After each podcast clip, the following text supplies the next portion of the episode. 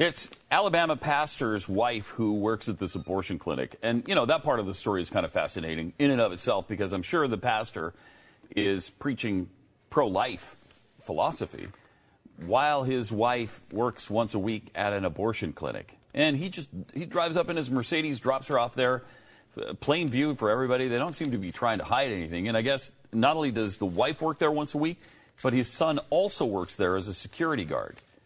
And the interesting, the more interesting part is is her statement on this. Um, she's she was confronted about it, and you know, like some obvi- obvious hypocrisy there, maybe. But she says, "I feel that we've all sinned." True. None of us are perfect. True. No sin is greater than any other sin.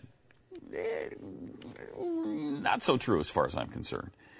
Um, she says, I don't know why, other than that's the only decision, abortion, that a woman could make. That's her right to make that decision because that's her body. Now, that sounds very pro abortion, doesn't it? Pro choice, Yeah. if you will, Mm-hmm. to use to coin their nice little phrase.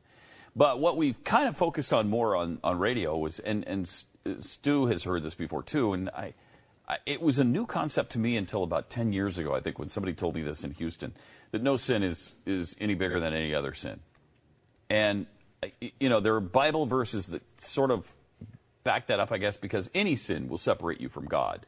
I mean, that's true. Yeah, that's kind of the the, the Somewhat. defense scripturally on it. Which, but I think that says something totally different. At least to Yeah, me, it does. It does. And I think murder separates you further from God than, say, if I take a piece of bread. Yeah, the- I if I'm Jean Valjean and I'm hungry and I need to feed my daughter and I grab a loaf of bread, okay, that, that's not as bad as genocide to me. You know, I'm going to go with you on that one. You know? um, and of course, there are two things. First of all, there's the earthly consequence to an action, which I think everybody would agree on that. There one. are varying degrees. in yes. that it's obviously worse to commit genocide. Uh, I think the issue there, when, when they talk about sin being sin, and, and it is, is that you can't get away with little mini sins. Like they don't want to. The Bible does not want to encourage you to be like, ah, you know, you do some stuff here and there, no big deal.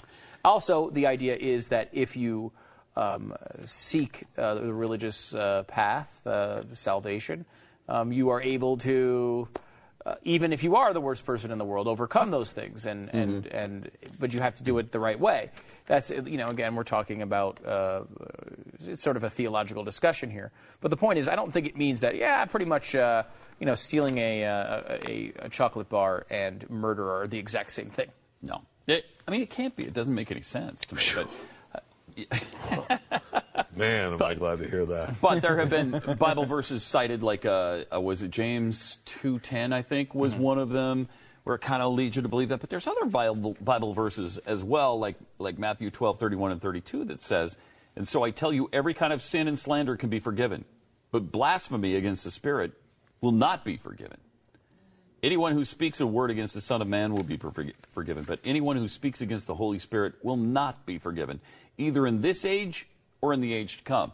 Now, that's a varying degree of sin to me. Um, and there are, there are more like that, like flee from the sexual immorality. All other sins a person commits are outside the body, but whoever sins sexually sins against their own body. Uh, again, that's another one that separates. so there, there you Hearing that go. one, Jeffy? Run that by me Jeffy. again. I shan't. I shan't be doing it.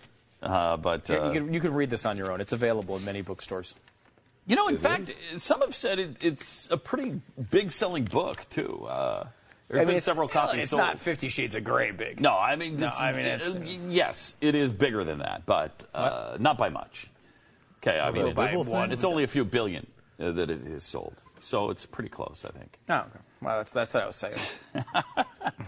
Uh, but I'd love to hear from you know your thoughts. I, I, this is a fascinating discussion to me. Um, Triple eight seven two seven Beck eight eight eight seven two seven B E C K. If you have any thoughts on it, Jeffy. I mean, all sin to you just doesn't exist, right? Because what was your theory again? You said it to us a little while ago. It was The Jeffy if, Bible. the, from the from Jeffy two eighteen. I don't. What the heck did I say? You said uh, if uh, if you didn't if you don't think If- it's sin, It oh, yeah, ain't. if, if you don't think it's sin, It it, ain't. ain't. That's, that's, the Jeffy way of looking at it.